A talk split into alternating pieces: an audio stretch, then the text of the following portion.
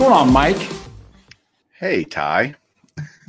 I don't think you know how excited I am to finally have you on my show. You've declined my offers, what, six months in a row now? I, am just, I'm too big for you. I don't know what to do. Um, my podcast is just blown up so much with all the requests for interviews. I, you know, you're low on the priority list. Are you kidding me? This is awesome, man. I'm so glad to be here.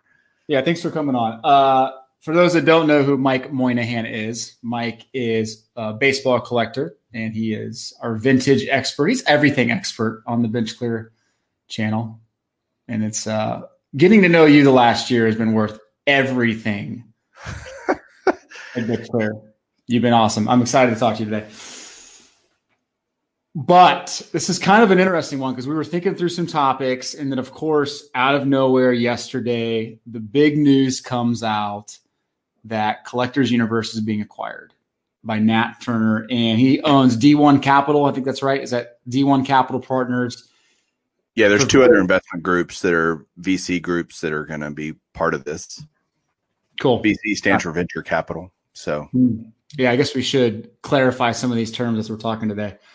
Um, and I thought there's no there's no better guy to talk through this situation than you. And I, I think we should break it down in a couple ways. I think today's episode, let's talk about what we think are the pros and cons of this. I think there's a lot of pros. There's a few cons as well. I'd love to get your take. You obviously being a financial planner uh, and, and doing what you do, you probably have a different perspective than I do.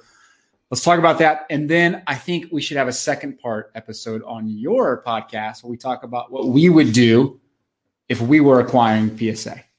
I think that sounds like a great plan. Let's go for it. All right. So, so real quick, uh, the, the, the specifics of the deal, right? It's $75 a share, 75 25, I think, $700 million buyout by Nat Turner and Cohen Private Ventures and D1 Capital Partners. When you first saw the news, what was your immediate reaction to that? It's about bloody time. That was my okay. first reaction. Okay. Honestly, um, first of all, my background, I'm a certified financial planner. I've been doing investments for individuals and businesses for 22 years. And so I've been a shareholder, excuse me, I was a shareholder until yesterday of Collectors Universe stock for many years and made a nice chunk of money on the stock over the years. And I sold most of my shares back when the trimming scandal was all going on and hot and heavy, and I was worried about the effects on people submitting to PSA and therefore affecting their earnings and all this kind of stuff. And so then I sold yesterday, sold the remainder of my shares yesterday at a dollar above the uh, buyout price, which, like you said, is 75 and a quarter. Which, if you look at the parabolic rise of the stock this year, it's been nothing short of insane as the whole market as a whole, right? I mean, but you, I mean, so for those that are listening on uh, podcast channel, we're showing something on our, our feed right now. Essentially, from April, we were at 15, 500x since April. Yeah, or five x. Yeah. Oh yeah, 500%, five x. Yeah. Yeah. But what people don't Collectors Universe is a very small company, and small yeah. caps in general this year have not done very well, and that makes sense in the COVID era because you've got smaller companies that have had to shut down, and it, it's affected them more than your Apples and your Amazons and your you know, your giant companies. They can weather the storm of a economic recession. Slash, well, we're in a recession an economic recession way better than smaller companies, of which mm-hmm. PSA is one of those smaller companies. And yet, PSA is, you know, record backlogs, million plus cards, probably closer to 2 million now, actually, backlogged cards. I don't know if we can we just talk about that real quick because I think yeah. this deal is so funny because I, there's been several other guys that have done either YouTube videos or whatever. I've seen commentary within the community uh, on some forums and stuff. And they've done a really good job breaking it down, but the backlog of cards is interesting and a lot of people thought remember a public company their number one goal is to make money for who the shareholders the shareholders that's right and so shareholders or are i guess i should say wall street itself is incredibly fickle and i say that because if you i've seen stocks that have blown away earnings mm-hmm and the stock tanks. And it's because the estimates were for not only to be blowout, but super blowout earnings. And it wasn't. And so it quote unquote disappointed on estimates. And that's never made any sense to me in all the years I've been doing this that a, a stock can blow out on earnings. Stock goes down because it didn't meet someone else's estimate of what they should have earned, which I think is, well, they're just estimating anyway. They don't know. And so earnings, what you have with this backlog is built in earnings because they don't charge or count the revenue on their books, on their balance sheet until they grade the card.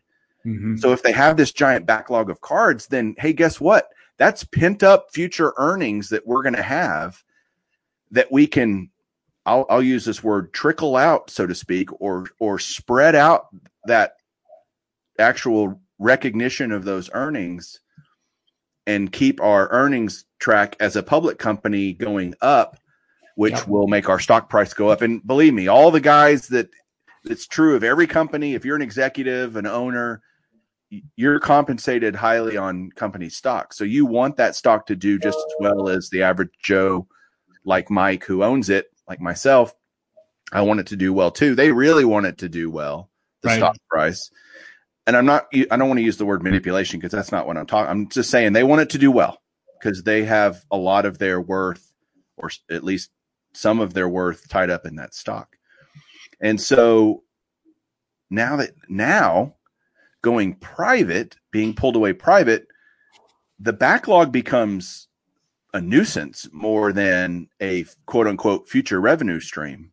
It's an impediment to future growth because how can you instill new policies, procedures, technology when you're still trying to, you know, climb out from under this giant mountain of of cards sitting in backlog, mm-hmm. right?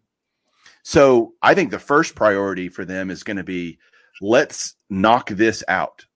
Let's do a good job. Let's, you know, grade them fairly, all those things, but let's ramp up processing of all these orders so that we can move into r&d of the next wave of grading which i think is coming by the way let's not talk about that yet because i'm very interested You're right. i'm sorry i'm sorry no. i'm going on tangents yeah no you definitely are. Uh, it's okay. That's why editing's awesome. Um, I'll, I'll i'll move different parts of what you just said across the entire podcast. Gotcha. You don't have to talk the rest of the entire episode. We're good. Awesome. No but no so a couple things about what you said. First, first is I think to your point, I think it's an incredibly bullish sign for the hobby. You got a guy, Nat Turner, who's not just any guy who, I mean, obviously he's successful in the tech company he's invested in. He's got a great uh, venture capitalist firm who's invested in some seriously big time players in the tech world. But he's an avid basketball card collector. Like one, I I think you know this, but he has one of the best collections in basketball cards that we've we've seen. Right, and he publicized not one it. of, not one of. He has the best, the best basketball card collection. By him investing seven hundred million dollars, it's not just saying I believe in PSA. I believe he is betting seven hundred million dollars on the growth and the excitement of the hobby. That's right. Again, I, I I think a guy like that, who's obviously a big time collector and knows the hobby is looking at this through the lens of do I see this being sustainable in the short and you know probably midterm? And I think he just he gave us seven hundred million dollars in guarantees that we're going to be. He believes the hobby is going to continue going up. So that's my first reaction to that. What are your What are your thoughts there? Totally agree. Nat Turner's collection. Uh, you talk about his basketball collection. His baseball collection. He's shown it before on YouTube, and it's made me blush. Really, it's absolutely insane. His vintage baseball collection is second to none. Uh, but again, if you have enough money, you can buy whatever you want, and he does. And but he loves the stuff too. It's not just throwing money at it. He truly has a passion for the hobby. And how cool is it that a hobbyist has bought PSA? I mean, I just think it's nothing but good things, and we'll get into that. Yeah. Um, second thing I would love your response to is I, I think, and I don't think anyone debated this, but for the, the new people coming into the hobby, new people just entering the marketplace, like this reinforces the absolute importance of the like of grading in the hobby. It is the fuel that feeds the engine. it's not going anywhere, right? Absolutely not. And if you're not on board with grading, you need to because I don't and you know, there's three major players, right? PSA, BGS, and SGC. PSA is the juggernaut. You can say whatever you want about, you know, the backlog and SGC started seeing orders. Well, what happened to SGC? Guess what? Same problem that PSA has, they had. And they started missing deadlines. They started getting backlogged. And, hmm. you know, it used to be back in the day, PSA was mainly kind of that you know, they would grade post war to, you know, 90s mm-hmm. stuff. And then you had SGC grading all the pre war, and you had everything new going to Beckett, every to BGS, everything coming out of the packs, all the rookies, everything was going to BGS. That's not true anymore. Everything's going to PSA. Everything. And it's they are the juggernaut. Nat Turner recognizes that, and he's going to make them he's going to swallow everyone else. I have a feeling. I, I totally agree. I think this absolutely sets PSA as the de facto gold standard in grading. BGS, SGC, they had their chance to take the girl to the dance and they'd missed the opportunity the last year. Uh, I feel like there was a, a, little opening, a little sliver for them to take a shot, and they both swung and missed. Yeah. What happens to them? What do you think happens to them over the next two years? I think um, I think like you said, they probably either they they go really niche and focus on certain things, or maybe they get acquired. Maybe there's this con- continued consolidation. That's that's a great question. I mean, it's not like so so right now the stats for modern day cards are about 75% of the sold cards on eBay are PSA. So the other 25 that's a lot of cards, right? 25% of them are falling. It's like 24% are falling to BGS, and another 1% goes to SGC of modern day cards. Uh, that, I mean, that's obviously going to widen, right? It's going to be 80% in a few months. Um, but it's not like they don't, they still have a sizable business, and Beckett does right. more than just great cards. So, uh, what do, I mean, what are your thoughts? I mean, I'm sure Nat Turner's already thinking through this and probably has a strategy in place to figure out a way to I don't think he needs to acquire. I don't think acquiring them is going to be on the table. I think just overwhelming them is on the table and should be. The problem is we all know what I mean competition is good. Right? Mm-hmm. And so that's my only concern if I was to have a concern is competition is good. It keeps prices low. Yeah. Right? It uh it drives innovation. You know, it's an inspiration for innovation and because you got to come up with what's the next thing to make people want to use our service over someone else. Uh, we'll see. We got a new player coming into the grading world. Uh, we'll see if that plays any. I don't think it'll be that big a deal, honestly, but it certainly will. the The barrier for entry into the grading world is going to be so so difficult now for any company that wants to try to build a better mousetrap in the grading world he's just going to make it so good you're just going to go nah it's not worth it. It would take so much money right that you just can't nobody's going to want to do it. Yep. Um yeah no i, I think you're exactly right. I think we'll talk I, I do have some the negatives i will say here in a minute but i think to your point uh optimization like this is what he's done right? The reason he gets involved and it's not like he doesn't have connections he gets involved in these tech companies He's extremely well networked. He's going to be able to use all of those connections to really quickly optimize and drive efficiencies at PSA. Um, you know, I think all the tech, the manufacturing, logistics. He's already invested in um, a company that looks at you know does computerized grading, like like uh, you hinted towards earlier. Like that, he's got a. He didn't enter this thinking I'm going to put a plan together. He entered this with a plan in mind already, and I think it's going to be really quick. And then you know, as we we start to see these changes, it's going to be pretty exciting. There was a shareholder letter sent out by uh, one of the large shareholders of, you know, they were an activist investor, large shareholders. Did you hear about this? Have you heard about this? No, go ahead. This was done months ago. Uh, they sent a shareholder shareholder letter out that said basically, we don't really like how things are going.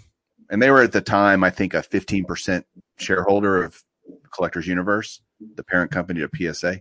Yeah. And they basically said you got to do all you got to fix all these things and uh, gave them this laundry list get rid of the old crotchety you know board of directors people that you have bring in some new people the f- number one name on their list of who they needed to bring in was nat turner no kidding and that i think honestly because this was six months ago four yeah. months ago maybe that sparked hey maybe i could do that in Nat Turner's mind. I'd love to talk to Nat Turner and find out, but interesting how things have moved. And this seems to have happened pretty quickly, honestly, from what I can tell.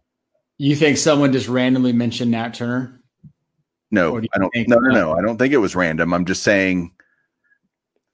Or for a deal like this to happen, thinking I want to, I want to acquire Collectors Universe. Might be time to start throwing my name out there but I, I, don't think it. I mean, did you did you even know this was on the till yesterday when they announced it? Did no. you even know this was even a possibility? No, I mean until I looked to yesterday at just Nat Turner's background and the breadth of his wealth, I had no idea he could even do something like this. It's quite impressive. Yeah, he could buy PSA four or five times over. So, yeah, he he's got the he's got the the skins to do it. so yeah, if you look at, and I'll show you my screen so you can see it. If you go to natsturner.com, um, showing, showing. There you go. There's his angel investments, and you can see. I mean, it's it's a long list.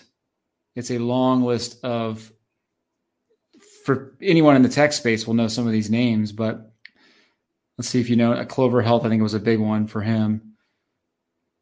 And look at these guys. There's so many companies he's invested in. Do you know how old he is? 34, right? He's only 34 years old. Jeez. Insane.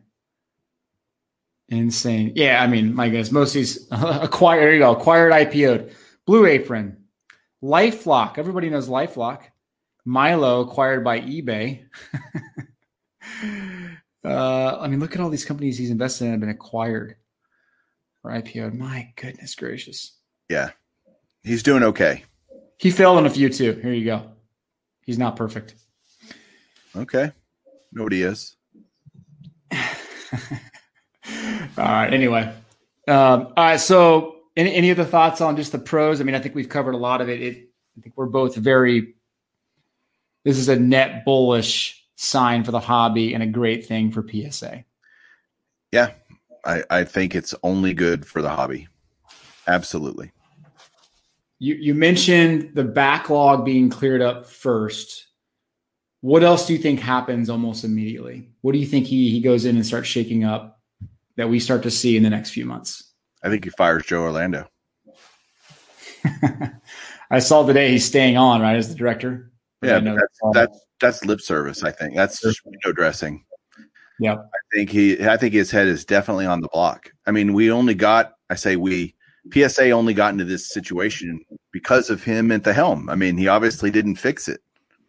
So, what makes anyone think that he's capable of fixing it now? Why would that, you know, be something that you would even consider keeping him on?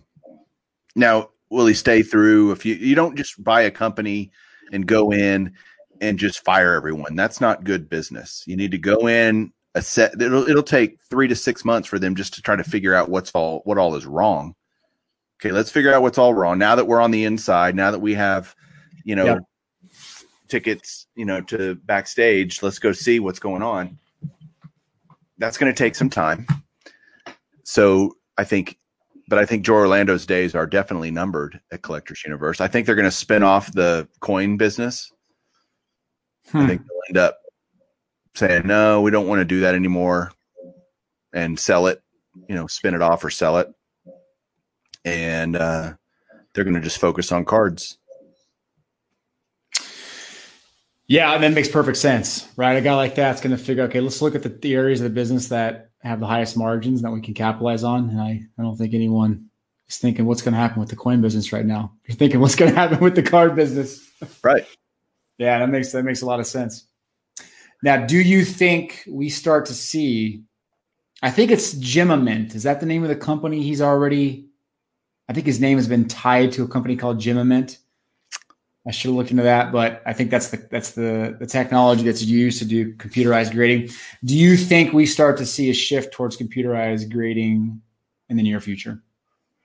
I do. I don't. I don't think it's as close as maybe the public thinks. Okay. Uh, I do think it's. I heard somebody saying like have an app on your phone where you can take a picture of a card and it grades it for you right there as an idea and a theory. And I'm like, um, there's. It's more than just that right? I think a computer can do certain things, and then I think a human has to do certain things. So we can look at a card and a computer can tell you how much off center it is. Is it 70 30, 60 40, whatever, 50 50? It can do that. I think it can tell you how sharp the corners are, mm-hmm. you know, mm-hmm. by looking at it, how sharp the color is, how many print defects might be on it, or whatever, all the pixelation of the picture and all that kind of stuff, the resolution or registration, I should say. But at the end of the day, there's a word called eye or two words called eye appeal, right, of a card, and that matters to a grade. And that I don't know that eye appeal can be distinguished by a computer or a robot. So you know, do I think it provides some efficiencies in the future? Absolutely. Within a year or two, I think we're going to see that. A year but, or two. Um, interesting. Yeah, you would think they would probably figure out a way. They would they would start to implement it with certain cards. You know, if it's the Topps flagship that comes in, they set the parameters, the algorithms for the, and they they run it through a certain you know release and test it that way. Autographs, maybe they pull off relics, they pull off something like that. What uh, it's funny you you mentioned like scanning from your phone because it's you could get to a world where you're scanning from your phone and you're printing from your 3D printer the case around your card, right? And you pop out your graded card right from your house. Um, I think we should work on the technology behind that. I think we could we could figure something out. Uh, what do you think happens first? Do you think we get graded graded fully graded cards computerized, or do you think we have self driving cars first? Fully computerized graded cards, I think happens first. We've been talking about self driving cars since 1963. So come on, let's go. uh, yeah. What do you think about the computer technology? Do you think it can be? Because look, a 10 right now you get a gem mint 10 in a, on a card you know that someone's opinion of what that card looked like that grader mm-hmm. could have been having a bad day or a good day or they're just feeling generous it the human part the human element is yep. injected in every grade if you take that away just like umpiring or refereeing and you leave it up to a computer does that instill more confidence in the grading system or less confidence in the general public? I think at first it it raises all kinds of doubts and it creates frustrations, but I think ultimately it instills more confidence. Um, I mean, because look, yeah, I agree. There's eye appeal involved in grading, and, and, there's some fun element to that whole idea that you get a good guy, a guy that's thinking about things a little bit differently, and you get you get to BGS 10. Maybe it's BGS 9.5 normally, or vice versa. But I mean, let's be honest. Like, it's it wouldn't be that hard for a computer to catch the reflection, to catch surface scrapes, to look at uh, the edges the right way, to look how centered an autograph is. Is the ink fully, you know, is it diluted at all? Like that stuff it could do easily. I agree. Grades. I think what you end up seeing, this is actually one of my cons, is that the whole scale of grading would be different. And we would you would probably see a whole lot less PSA 10s, you know, pristine cards than we are used to seeing. Because That's a great point. That's a great point. Um, and you and I both like put a nine and a 10 on a modern card, especially you put a nine and a 10 next to each other on PSA and you go, I can't, what's the difference? There's no difference in these two cards, you know? And so I think a computer will be able to distinguish that even more. There will be more of a, you know, there's something wrong if you get a nine. Yeah. Versus it's genuinely perfect if it's a 10. And I think those are going to be a lot harder to come by in the future. Yeah. Which means that PSA 10s from here and backwards are just going to be worth more, right? Because people aren't going to realize it going forward that they were graded differently. And like that whole, it just changes the spectrum of things. So it's just another thing to factor into the way you invest your money in cards. Yep. Um, so that that'll be really really interesting. Uh, since we're on the topic of negatives, you okay if we shift it a little bit? Because I think uh, it's my show. Actually, we can shift it if we want. Um, I work for you. I, I I'm a little concerned that they're not that they're not public anymore because you have the oversight you have to report back to the shareholders. You have a lot of the, I know it's probably frustrating, but you have all the regulations that you have to abide by, and you can get caught doing things that are shady. You don't have that anymore. So, is there a conflict of interest from a guy that has the largest collection and has some of the most expensive cards ever, uh, working for the company that will certify those and drive value? I'm not saying that Nat Turner would do any of that stuff. I'm just saying, in general, does being private does it create a whole new level of concern and worry that things can happen that are a little shady it certainly creates the environment for that to happen it'll be very interesting to see how this new group how transparent they are about how things work and how things are going yeah. The problem is you don't know if they're telling the truth or not, whether they're acting transparent or not. No one has access to the financials. No one will. Ha- it's not public information anymore. And even if they put it out, it's not regulated by anybody to be checked and audited, and they're not under certain guidelines that they have to do if they're a public company. We'll see that there's a lot to come out. I agree with you. There's definitely some opportunity hmm. for shadiness to happen. I'm a glasses half full guy, so I, I, try to think the best of people. Sadly, they disappoint me more often than I wish, but let's hope that. And I think that's one of the pros is this guy's a hobbyist. He knows right that if he's if it's shady, he's seen. He's been a part of the PWCC controversy, the trimmed stuff. He knows. He knows it sucks as much as anyone to buy a card that's been trimmed and that's not, you know, declared that it's been trimmed. I don't have a card with a problem with anybody trimming a card. Just let me know that it's been trimmed. Yep. Right. So it's it's a question of disclosure. It's a question of transparency, and that's to be seen. That's to be determined how much yeah. they are. Yeah, I think you nailed it. I think it will all come down to how transparent he wants to be about things because this is for all the glory that we've seen in the hobby this is very uh, still a very tight knit group. Hobbyists have this community element that you know very well. And the second a little bit you see a little smoke people will start to think there's fire and it could cause a little rift and that that could be the one thing i think causes this whole thing to to not work out so well. Um, what do you think are their biggest obstacles that they have to overcome? Well, I think one of them is is not really on them. Uh, in a sense, I think they they don't they don't know how the market is going to play out next year. Or they, they have to have a great sense, I'm sure. But, you know, at a certain point, like you process two to three million cards, whatever the backlog is, and you get those things out quick.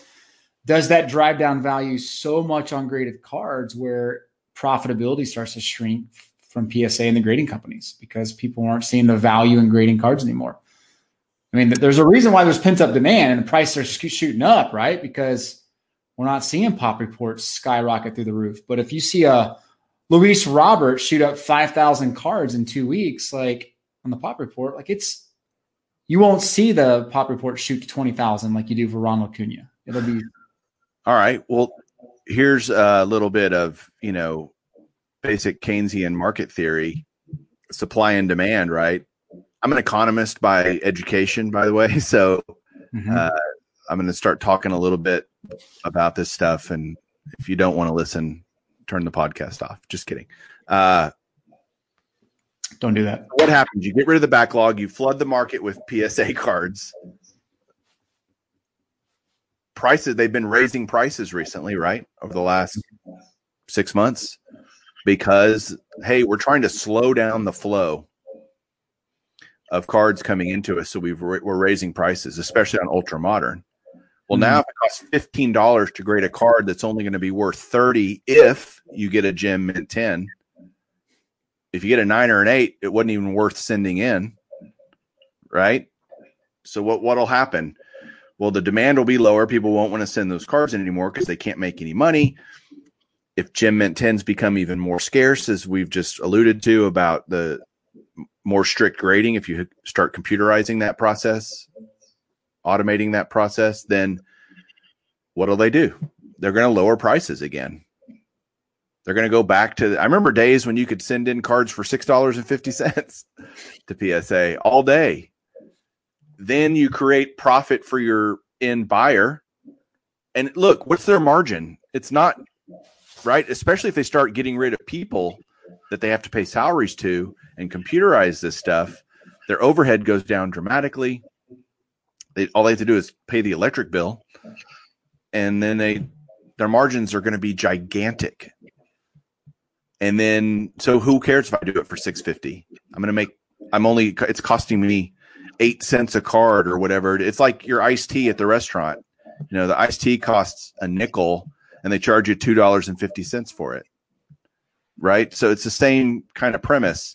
You're going to get to an economies of scale with this, where you can grade the card so cheaply from an overhead standpoint that no matter what I'm going to make, you know, some giant multiple on margin that I don't, I can lower prices. People will start seeing the value, and you just have it's just a cycle, right? It just runs through cycles like this, and that's where I see the future of grading cards. The the kind of five year future is prices coming back down to grade cards which is good for the hobby.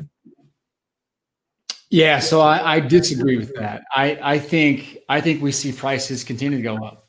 I think uh, I think you're going to see it's going to be expensive to put in some of the processes he's going to want to put in. I, I get it; he's going to find a way to optimize and come up with technologies to, down the road to maybe do this, but those things aren't cheap. Those I'm things- not soon. I'm, I'm agreeing. I agree with you. It's not going to be soon. Uh, you tell me one one market where prices continue to drop in a growing growing market. Give me one example of that, and then I would maybe believe you. Oil and gas. Okay. But I don't think that's the thing. I don't think it's going to keep growing. We're going to flood the market, right? Let's let's think a year. Mm-hmm.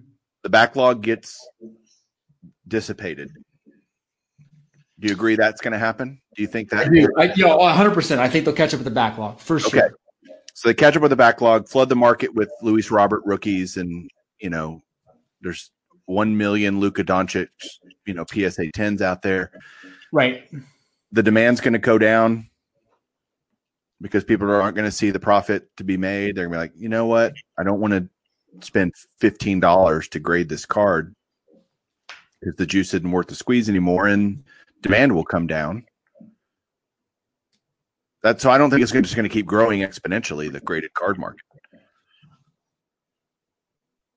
Uh, okay, interesting. So, I mean, the reason why they were charging 650 10 years ago was because no one's thinking wanted to grade their card, right? And you, you see declining demand, and we're at 650 a card again, eight bucks a card again. It's more than likely, at least in, we agree in the short term, it would be because of declining demand, not because they've somehow come up with a machine that grades it for them. It's because Correct. demand dropped, they're lowering the price. Correct.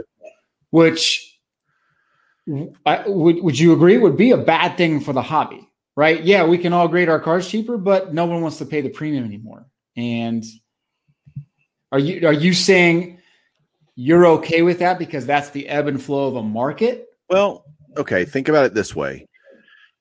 Do I think the sport card market is going to keep growing? Yes. Do I think grading has become will only become more popular? Yes. Do I think they're going to get more efficient and be able to process more cards as they implement new hmm. technology? Yes. And they're basically going to get done so much faster than they are doing now. They're going to be able to grade so many more cards in any given month or week or year that they're going to have idle, so to speak. They're going to be sitting around going, "Hey, we need some more orders to come in because we're caught up and we need more stuff. We can do more. We can process more. We can get through more cards. So, how do you get more cards in the door? You lower prices. So, that's not bad for the hobby. That means the hobby's growing. They're doing a really good job. They're being super efficient at getting grades happening so that, and they get the technologies and the efficiencies going that they're now doing 10 times the amount of volume that they did previous. Let's say whatever multiple of volume that they will be able to handle in the new regime, under the new regime, the new technology. Well, now we need that many more cards coming in. We can't keep charging $15. We need people to send in their their lower tier cards that they can now make a profit. You know, we need to we need to open and expand the world of cards that people are willing to submit to make it worth their while you do that by lowering prices. That's the only answer to make that happen. Uh, no, I disagree. I think I think the answer is you just process it faster, right? People are willing to pay a price. I don't think I don't think Mr. Turner entered this thinking I want to jump into this business that's hot and I want to come in and I want to discount the prices. I want to do I want to build this business in a way where we can lower the prices by 50%. Like he, that, right. that would be an awful business decision. Well, let's because let's, the man is there. All right, let's think about this. I can I can do a mil. Let's just I'm going to throw out numbers just to help you understand my my theory here. I know what you're saying. You can do five million cards at six bucks, or you can do two million cards at, at fifteen bucks.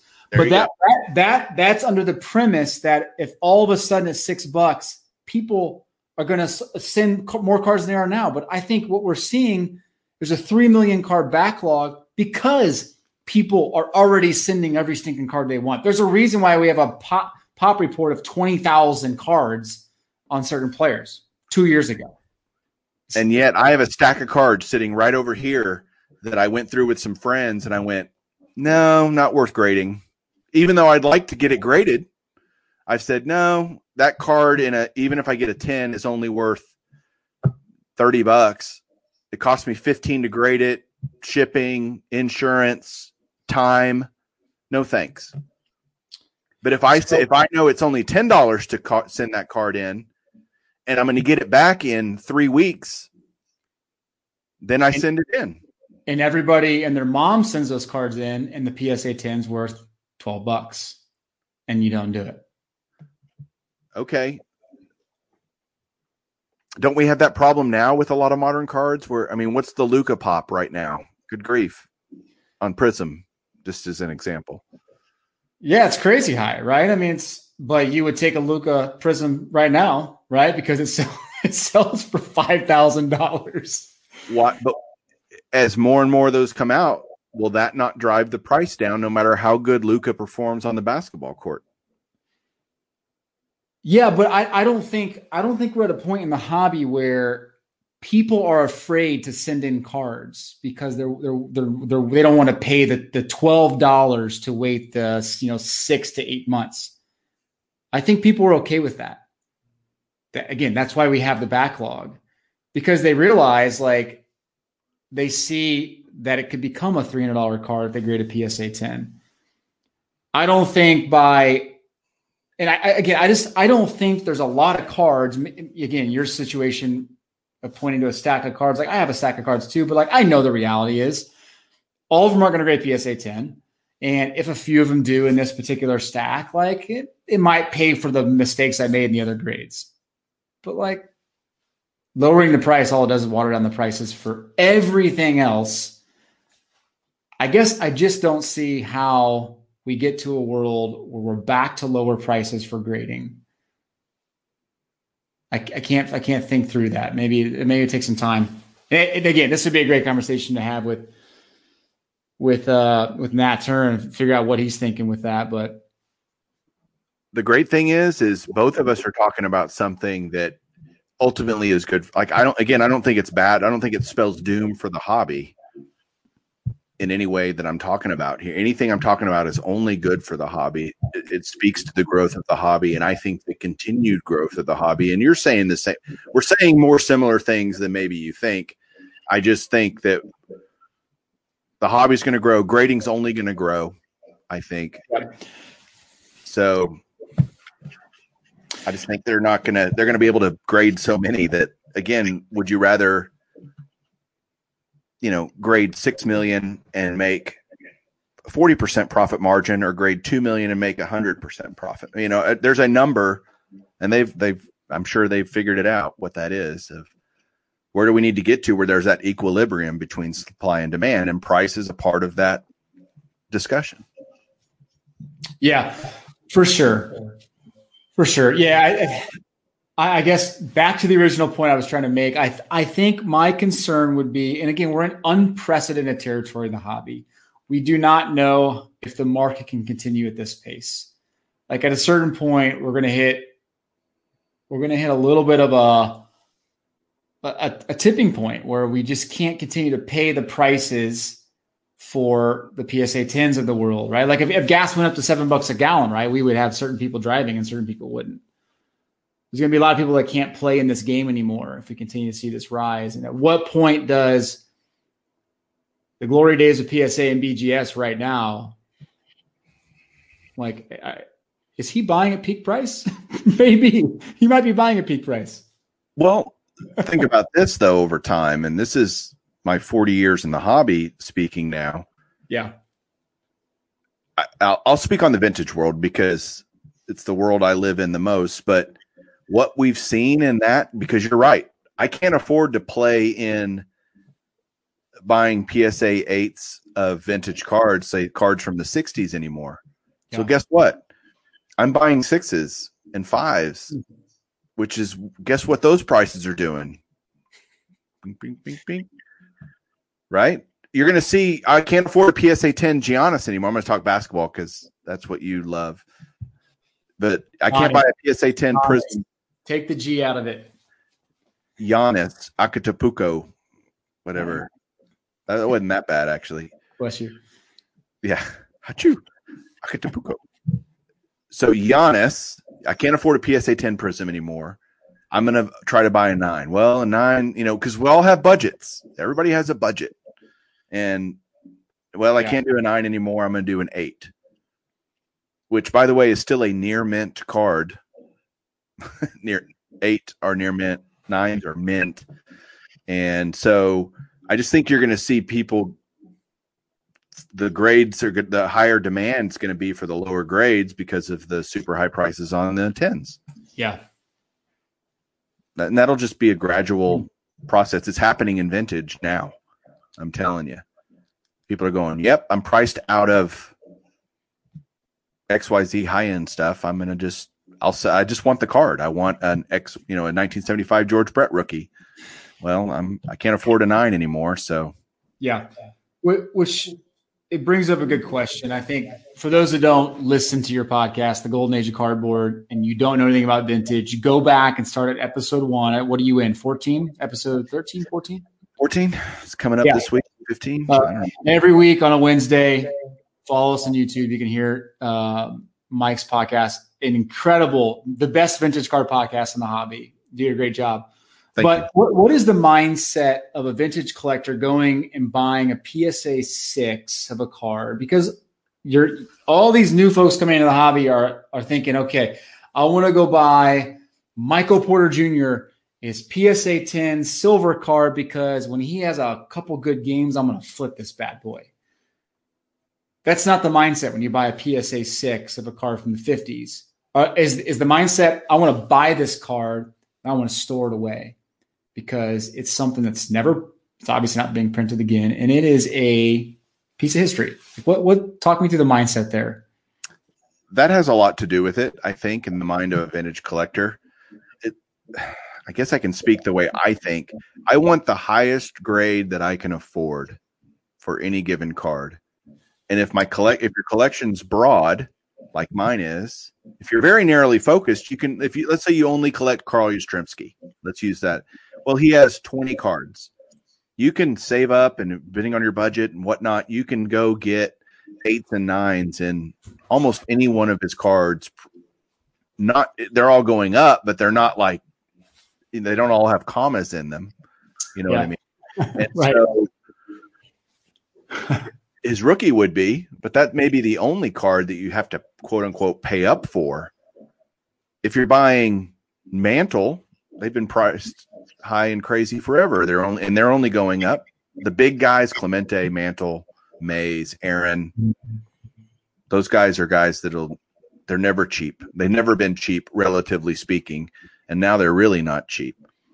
So the vintage card collector says, I want to buy the, or at least Mike says, I, I want to buy the highest grade I can. And I used to be able to buy eights for kind of that price range that I was willing to spend on certain cards.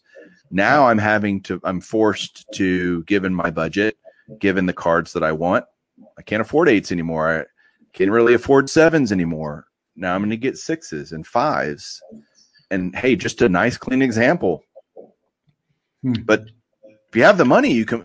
I've said this all the time. I say this First of all, I, I, I think two things. Today's high prices are tomorrow's discounts on any card because I think things are only going to go up. So if you think it's crazy today, wait a year and you'll kick yourself for not buying that card in the vintage market, I should say, not necessarily in the modern market because it does fluctuate so much with performance. You don't have to worry about that with the vintage guys. Most of them are dead and they're not going to play anymore or, you know, have a domestic violence incident or a D whatever.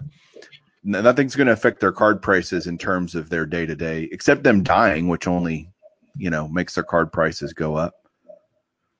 And so, I totally forgot my point. That's pretty good. That is the result of being old, unfortunately. Uh, yes. Hobby. Um, hey, my, my response to that is today's modern is tomorrow's vintage. So hey, using your logic, we should just hold all this stuff. I'm, I'm kidding. I'm, I'm, totally kidding. Print runs are ridiculous. Um, okay. Yeah. Uh, keep talking. I'm very curious. I, I want to respond to that. If you if you know your second point, you can say it. But if you don't, I want to I want to respond to your first point. Go ahead, and I'll maybe think of it, and we'll make it a whole nother segment. yeah, yeah, we just did that. It was great. Um, because I remember about gosh, middle of the summer, we are on an episode together and you mentioned that we've reached a point in the hobby where you're you're thinking that you first off are stopping buying because prices were getting out of hand, and second, you were thinking about starting to sell some of your stuff because prices were so high. Why yeah. would you do that if you think they keep going up? Well, I I rethought that honestly, okay. and I started buying again, but I started again I was only frustrated because I couldn't buy the cards in the grades that I wanted to. They were now I was now priced out.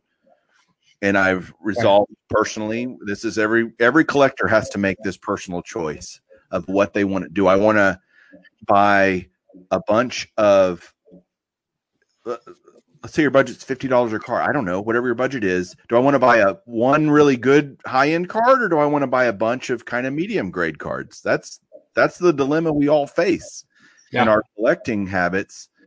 I came to the personal choice of I still want all these cards. I'm going to just find lower grade examples that I just to have it. So I was only frustrated because I couldn't buy that card in a seven or an eight anymore. I had to buy fives now.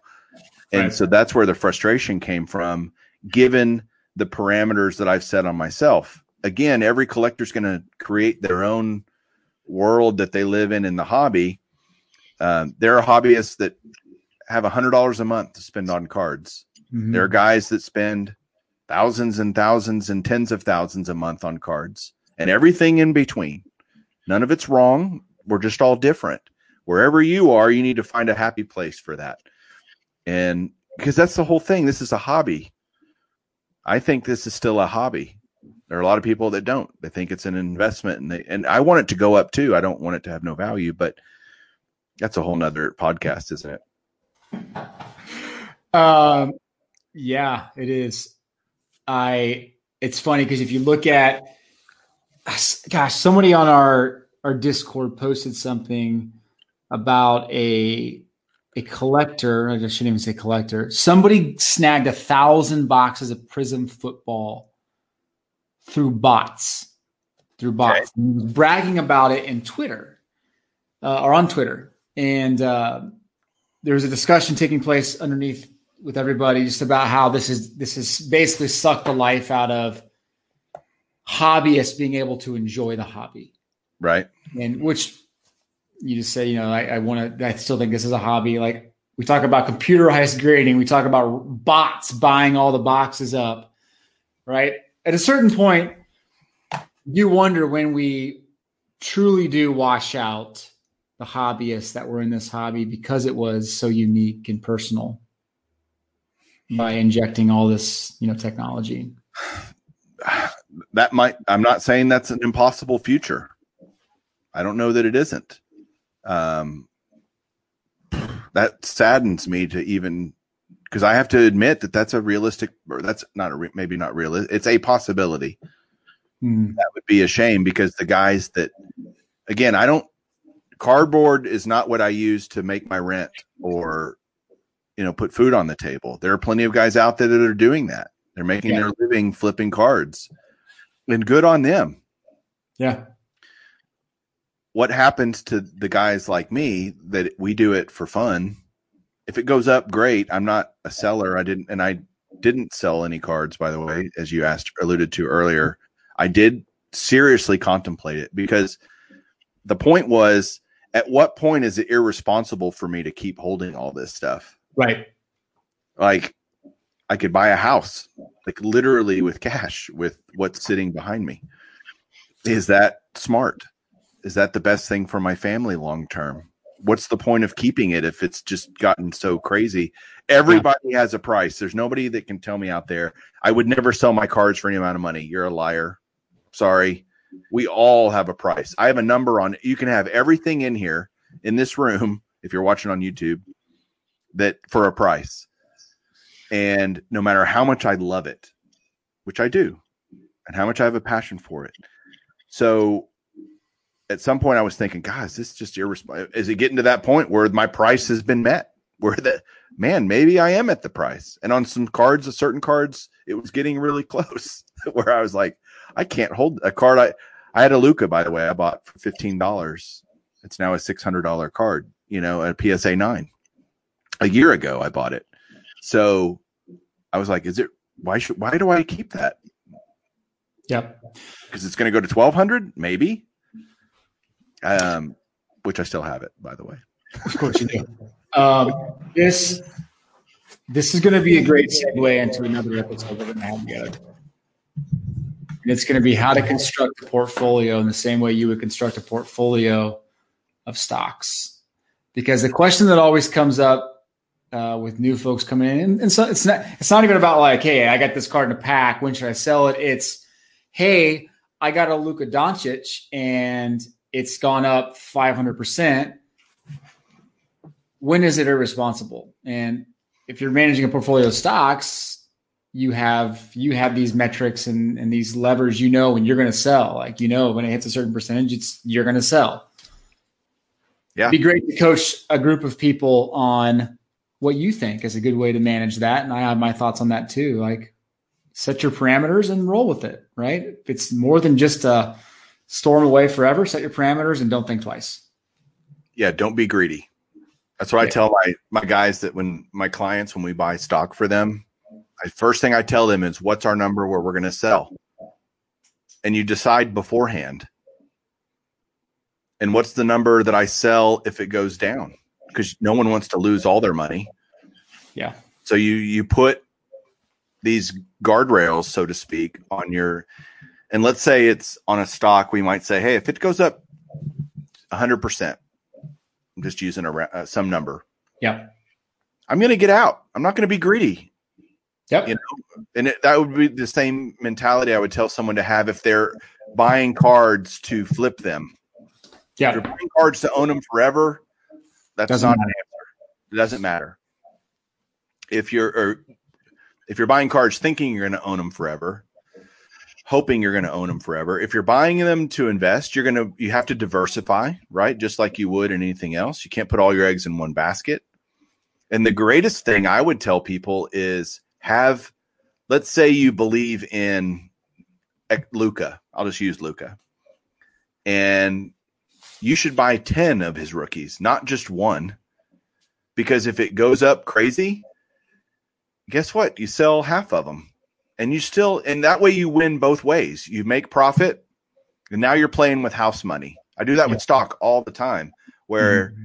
if we have 500 shares of a company and it goes up, you know, super crazy, or it meets our threshold, the first thing the client always asks me is, Do you think it's going to go higher? Which is, guess what everybody's asking about the hobby right now? Do you think it's going to go higher? My answer is, I don't know. I don't know any more about the hobby than I do about any given stock. I, I'd like to think the momentum is good, and you can say whatever about the whatever the company or the player if you're talking cards. But at the end of the day, if you say, "Look, we're not wrong we're right both ways is the right way I like to say it. If we sell half of it, let's sell half the stock or half the cards. I got 10 Lukas, let's sell half of them. Now we're playing with house money. If it goes up, great. If it doesn't, we're, we're, it doesn't kill us. Yeah. Holding too long is always the problem, not does that make sense? Like it's all that's always the issue. People hold too long. Oh, for sure, for sure. Well, it's it's funny if you listen to uh, a, a, good podcast on uh, you know VC investing or um, you know seed investing or, or whatever it may be, right? When you're trying to pitch an idea to somebody, good VC investors, like one of the main questions they ask is, "What is your exit strategy? Like, what is your plan to get out? It may not be executed perfectly, but what is at least your plan?" And I think you have to, especially in this very fast moving environment with sports cards, even if you are buying to hold long term, like you still need to have an idea of what a like practical exit strategy could be for you in this investment, especially when you're getting into high dollar cards. Uh, and if you're asking that question after you buy it, then you've too late. It's right. too late. It's too late. Um, you decided beforehand, but all, of course, this has to, everything to do with the PSA acquisition by Nat Turner and his group. You know, so I feel like we're we're like we're doing three different podcasts here. Like this is crazy. Uh, we are. We want to talk about so much, and we're doing it in one episode, uh, which probably means it's a good time to end and pick this up in another episode. You don't seem excited about that. You seem like you want to keep oh, talking. Man, I, you're driving the train. I'm I'm just a passenger. like I tell everybody, the average listener drops off after 47 minutes. So we've already lost most of the people anyway, because we're at 59, we're at 60 minutes. Uh, they missed all that great commentary. Don't you have the five questions for me or any of that fun stuff that you do on your podcast? I do. Are we going to do that, or am I just we're such good friends that I don't even get the the guest treatment? Um, no, I got them for you. Um, it's by the way, if you haven't listened to the wives episode, go listen to the wives episode. Uh, you'll see the link up here somewhere. I'll put it in here. Um, your wife was awesome with the five questions. I can't believe she nailed your drink. What was it? It was a was it a pecan, pecan praline whiskey. It is fantastic. Okay. Um, yeah, I'm gonna look it up right now while we're sitting here. Pecan praline. Speaking of that, Jeff owes us something, doesn't he? That's what I want from Jeff, by the way. So are you? So here's what I'm looking at. I'll show it to you. Tell me what I need to get. That's not the one, is it? That's Tumblr. That's what I get for looking for Nat Turner. Um, here you go. So here's pecan praline. Anything? That's it. That's the one. That's it. Wow. Okay. What do these go for? Well, here you go. Cheap. Yep. Okay. Uh, must be 21 years older to enjoy this beverage. So good. So good. You can put it with, you know, if you're a whiskey drinker at all or bourbon drinker, you can mix it with Coke or Diet Coke or whatever, and or you, I just drink it straight. It's a sipping whiskey for me, and you can drink it neat or on the rocks. It's good either way. Beautiful. Um, all right, of, our, of our network, by the way. What's that? They're not a sponsor of our network, just so everybody knows.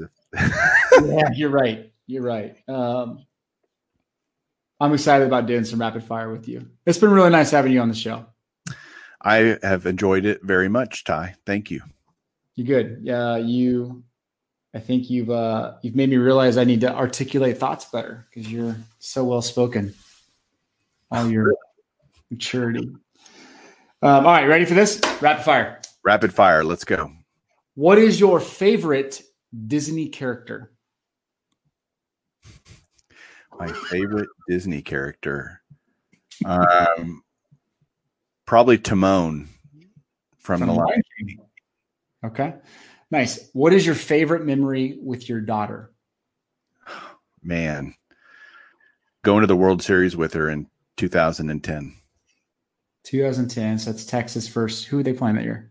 Uh, sorry, 2011 versus the Cardinals. Okay, gotcha. Nice. Did you take her to all the games or one of the games or one of the games? But it was a great experience. It was fun. Okay, awesome. What is your favorite flavor of ice cream?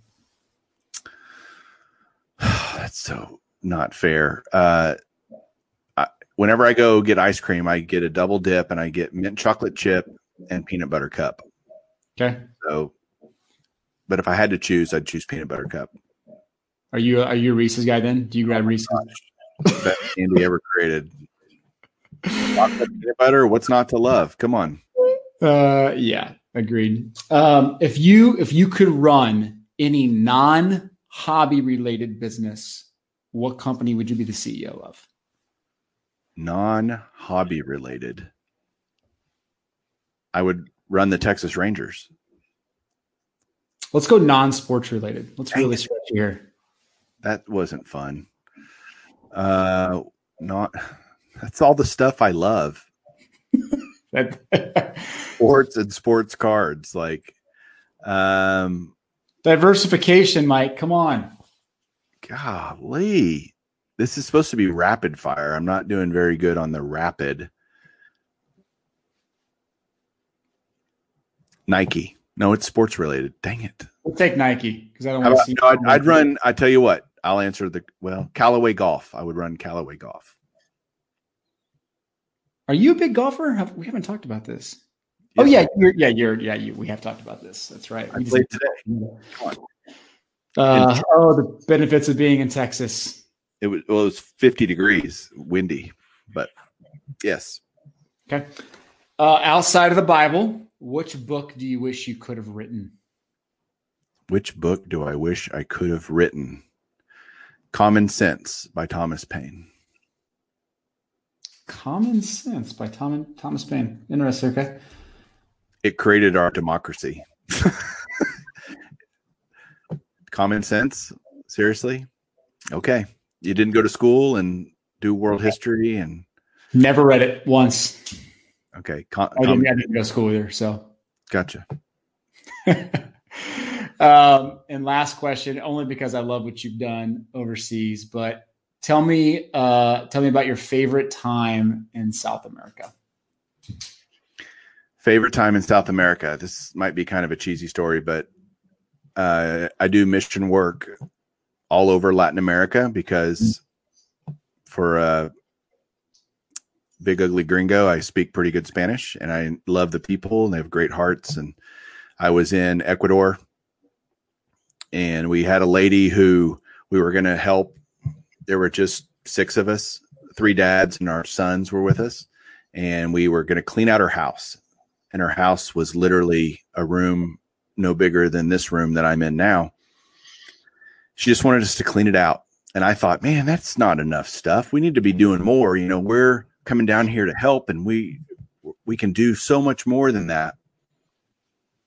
And that's all she wanted us to do. And she had to run some errands. And so we got done cleaning it. And I'm all the while going, man, this is such a waste of our time. This is silly. And I get we get done and we we finish the work and she comes back and she is just bawling at how amazing this makes her feel and how much pride it gives her and self-esteem and just she's just going on and on and thanking us and oh my gosh that was when uh, god kind of kicked me in the nuts. And he said no no you're going to do what i want you to do down here not what you think you should be doing.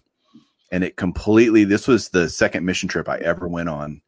And it completely changed my perspective on serving. That our anytime you serve anyone you're doing it for their benefit not for yours. Might you receive an ancillary benefit from it? Of course. Does it provide joy? You bet. But at the end of the day you need to remember who you're working for and it ain't you so that was my most amazing experience in south america maybe not the answer you were looking for, but that's the truth. I love it. Mike, the baseball collector. Thank you, man, for being on. I appreciate it. All right, Ty. See you later. All right.